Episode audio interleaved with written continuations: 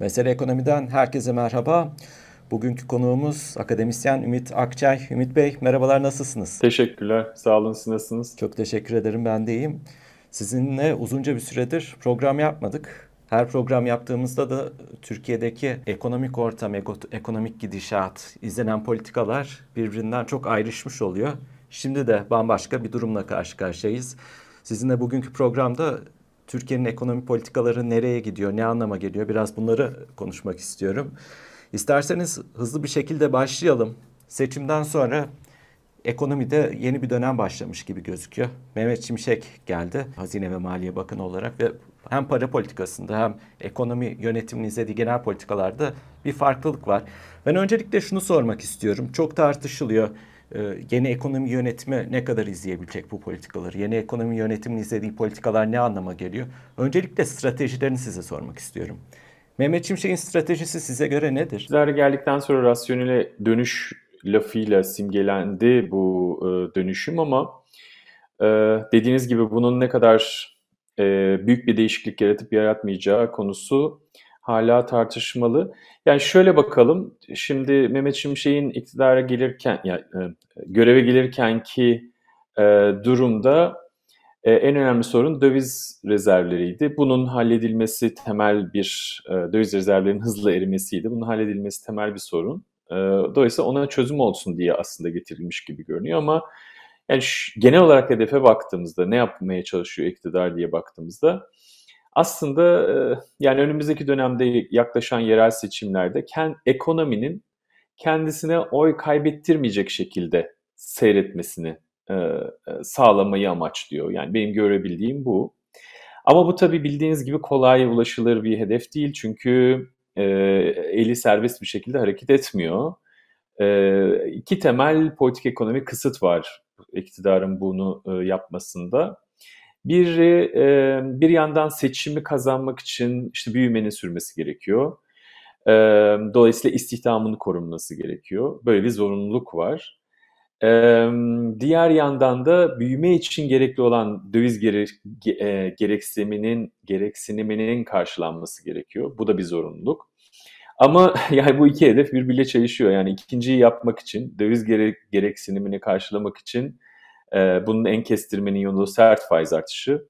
Ama bunu yaparsa ilk amaçla çelişmiş olacak. İstihdamı korumak giderek güçleşecek. Dolayısıyla böyle bir açmazla karşı karşıya. O nedenle aslında ikisini de yapmayarak biraz daha ortadan hani mutedil yol diyelim. Onu tercih etmiş gibi görünüyor. Sizin çizdiğiniz çerçevede izlenen politikalarda yerel seçim çok önemli bir noktada duruyor ister istemez. Bu politikalar tartışılırken Mehmet Şimşek'e ne kadar müsaade edilecek, bu politikalara ne kadar müsaade edilecek gibi bir tartışma da ortada duruyor. Size hı hı. göre bu seçimin sonrasını etkileyecek bir sürece bizi götürür mü? Yoksa sadece ekonomi yönetimi veya e, Erdoğan hükümeti açısından seçime kadar bizi şimdilik kurtaracak, seçim sonrasını sonra mı değerlendirecekler? Ya seçimle endeksli elbette ekonomi politikaları yürütülüyor ama bence bu saatten sonra e, iki bin iki iki bin on üç modeline dönmek, yani işte o, o, o rasyonel denilen politikalara dönmek e, dünyadaki güncel gelişmeler açısından da çok e, mantıklı değil gibi görünüyor. O nedenle, daha doğrusu mantıklı demeyeyim de e, elverişli uygulanabilir gibi görünmüyor bana. Yani şöyle e, hatırlayalım isterseniz neydi? E, sonuçta biz enflasyonu düşünmeye çalışıyoruz. Enflasyonun düşün, e, e, en önemli nedeni ne? Türk lirasının hızlı değersizleşmesi. Türk lirası neden değersizleşiyor? E, Türkiye'nin cari açığı var. E, kabaca işte sattığıyla aldığı arasındaki fark çok. Dolayısıyla ithalat e, parasal olarak ihracattan çok daha yüksek. Şimdi bu nasıl çözülür? E, parasal olarak önlemler alınabilir. Bunu işte iki bin iki iki bin on üç arasında I M F programı sonrasında biz gördük. İşte e, sert e, e, faiz artışları, pozitif e, e, faiz verilerek sermaye ülkeye geliyor, döviz bollaşıyor, Türk lirası değerleniyor, e, ithalat ucuzluyor. E, e, ithalat ucuzlayınca ithal mallar e, ucuzluyor ve bir şekilde enflasyon kontrol altına alınıyor. Daha doğrusu bir şekilde değil, bu şekilde enflasyon kontrol altına alınıyor.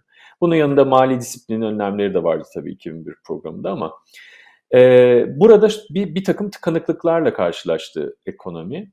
Çünkü aslında bu değerli T L üzerinden e, kurulan diyelim büyüme koalisyonu e, nun ekonomiye bazı olumsuz etkileri vardı. En basitinden ithalatın kolaylaşması içeride yerli üretimi e, anlamsızlaştırdı.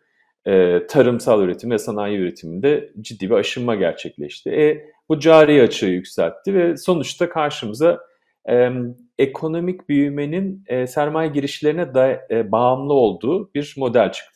Şimdi dolayısıyla başladığımız yere geri dönmüş oluyoruz. E, enflasyonu çözmek için e, sert faiz artışları, yüksek pozitif reel faiz sonuçta sizin ülkenizdeki ekonominin üretim yapısını e, çözüyor ve sonuçta siz daha fazla sermaye girişine bağımlı hale geliyorsunuz. E, ikinci yol neydi? Hani bu ilk yoldu diyelim. O da son birkaç yıldır başımıza gelen bu rekabetçi kur e, e, yolu diyelim. E, aslında bunun bir biraz daha evveli var. Yani on iki Eylül seksen sonrası yirmi dört Ocak kararları ile birlikte de aslında benzer bir iş yapılmıştı. Sert devalüasyon, işte Türk lirasının değersizleşmesi, reel ücretlerin baskılanması ve bu yolla ihracatın e, ekonomik büyüme, büyümeye katkı yapması gibi bir yol. E, askeri darbe koşulları ve onun sağladığı e, diyelim sendikaların yasaklanması vesaire toplumsal e, itirazın önüne geçilmesi gibi bir ortamda gerçekleşmişti. E, ilginçtir bunun bir benzeri işte iki bin yirmi bir sonrasındaki bu para politikası deneyinde gördük. Orada da e, sert devalüasyonlara, e, hani şimdi devalüasyon denmiyor ama sert e, e, Türk lirasının değer kayıplarına yol açan bir dönem. Aynı zamanda reel ücretlerin gerilemesinin e, yaşandığı bir dönem ve ihracatın belirli bir dönemde e, e, yükseldiği bir dönem. Şimdi ama bunu da sonuçta Türk e, e, enflasyona geçişini engelleyemediğiniz sürece, Ee, ithalat bağımlılığına e, önlem alamadığınız sürece, değiştirmediğiniz sürece sizin dünya iş, e, ekonomik iş bölümüyle ilgili pozisyonunuz değişmiyor. Hatta orada daha da derinleşiyorsunuz. Yani ithalat bağımlılığınız daha da derinleşiyor. Çünkü aynı malları üretip aynı malları satmaya devam ediyorsunuz. Şimdi şöyle bir e, ekonomi politik e, soru var önümüzde. Bu ikisi de eğer olmuyorsa, bu ikisinin arasında bir iş mi yapmaya çalışılacak? Çünkü ikisinden de vazgeçmek pek mümkün değil Türkiye ekonomisinin dünya ekonomisiyle ilişkisi açısından. Yani burada da şu son vergi konusunu da gündeme alıp belki hani şöyle düşünebiliriz. İlk modeli yani bu sert faiz artışları, işte yüksek pozitif, reel pozitif faiz verme konusunu yapamıyor çünkü seçimler var. İşte işsizlik artabilir, ekonomik kriz yaşanabilir. İkinciyi de yapamıyor çünkü işte bu rekabetçi kuru sürdürmek enflasyonu e, patlatıyor. E, e, yani döviz ihtiyacı var. Yani o zaman şöyle bir şey mi e, yapılıyor diye bu son bir aydır yaşananlardan e, şunu düşünüyorum. E, yani Türk lirası kısmen değersizleşiyor. Yani bu bir ölçüde Merkez Bankası'nın rezerv sorununu çözecek çünkü Merkez Bankası döviz T L'yi savunmuyor, döviz tutmaya başladı, birikmeye başladı. Diğer yandan bu mali tedbirlerle, özellikle vergiyle talebin kısılması söz konusu olabilir. Yani bu geç ücret artışlarının yaratacağı ek talebin kısıtlanması söz konusu olabilir. Dolayısıyla iç talep yavaş yavaş daralacak. E belki bu enflasyonda bir e, e, aşağı doğru, aşağı doğru değil de yükselişin yavaşlamasını sağlayabilir. E bu durumda büyüme nerede gelecek derseniz tabii iç talepten gelmeyeceksek tek yol dış talep kalacak. O da Türkiye'nin elinde olmayan koşullar. Yani talihleri yer, yerinde giderse, yolunda giderse, şansları yaver giderse diyelim, iki bin yirmi dört yerel seçimlerine giderken, İç talebin kısmen baskılandığı ama ihracat artışı sayesinde istihdamın korunabildiği bir dönemi gerçekleştirirlerse seçimler geçer ve sonra sonra bu model çelişkileri bizi nereye vardırır tartışabiliriz. Ama şu anda onu seçimleri çıkarmadan herhangi bir şey konuşmak mümkün değil gibi görünüyor. Peki bu noktada tabii küresel ekonomide önümüzdeki aylarda, önümüzdeki dokuz aylık dönemde ne olacağı çok belirleyici olacak. Bunu da takip etmeyi sürdüreceğiz. Peki size şunu sorayım. Bugünden baktığımızda yapılan adımlara, atılan adımlara, izlenen politikalara anlamaya çalıştığımızda şöyle bir durum da ortaya çıkıyor. Buradaki açmazları bir şekilde yurt dışından para sağlayarak çözmeye çalışıyoruz. Ve burada bir taraftan siyasi olarak Batı'yla farklı bir döneme girilmeye çalışıldığını görüyoruz. Diğer taraftan ekonomi cephesinde ekonomi yönetiminin aktörlerinin Körfez ülkelerini sıklıkla ziyaret ettiğini ve buradan bir kaynak girişi sağlamaya çalıştıklarını görüyoruz. Bu yurt dışından sağlanmaya çalışılan para mevcut politikaları göz önünde bulundurduğumuzda e, gerçekçi bir çözüm olabilir mi, sağlanabilir mi? Bunu tabii ki Batı ve Körfez ülkeleri için ayrı ayrı değerlendirmek gerekiyor herhalde.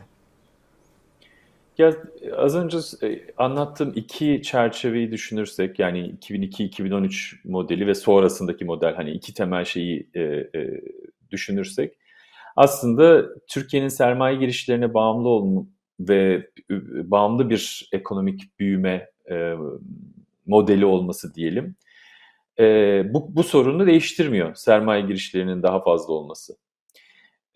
Yani işte hem finansal olarak hem üretim yapısı olarak, finansal olarak sermaye girişlerine, üretim olarak da ithalata bağımlı yapınız var.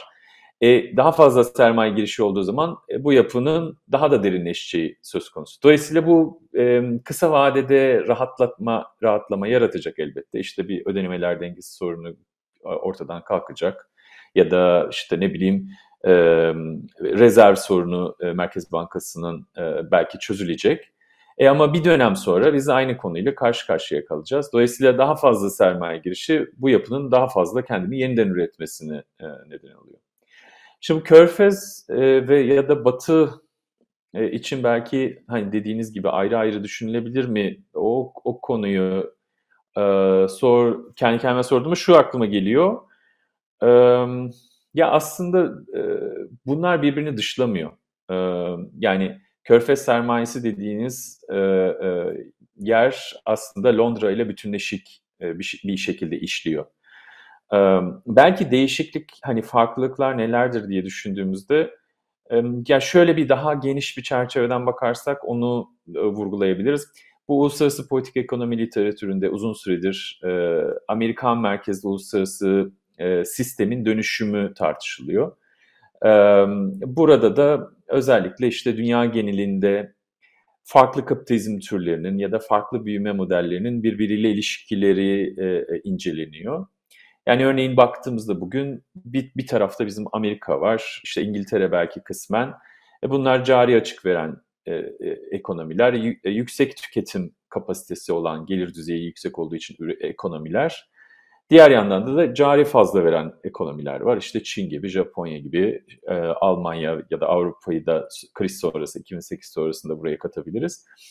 Şimdi fazla veren ülkeler e, bu fazlalarını gidip açık veren ülkelerin hazine kağıtlarını alarak, özellikle Amerika'nın e, hazine kağıdını alarak e, e, değerlendiriyor. Dolayısıyla bir böyle geri dönüşüm, birbirini besleyen döngü var e, küresel ekonomide. Vardı. Belki işte tartışma konusu bu. Bu değişiyor mu, değişmiyor mu konusu.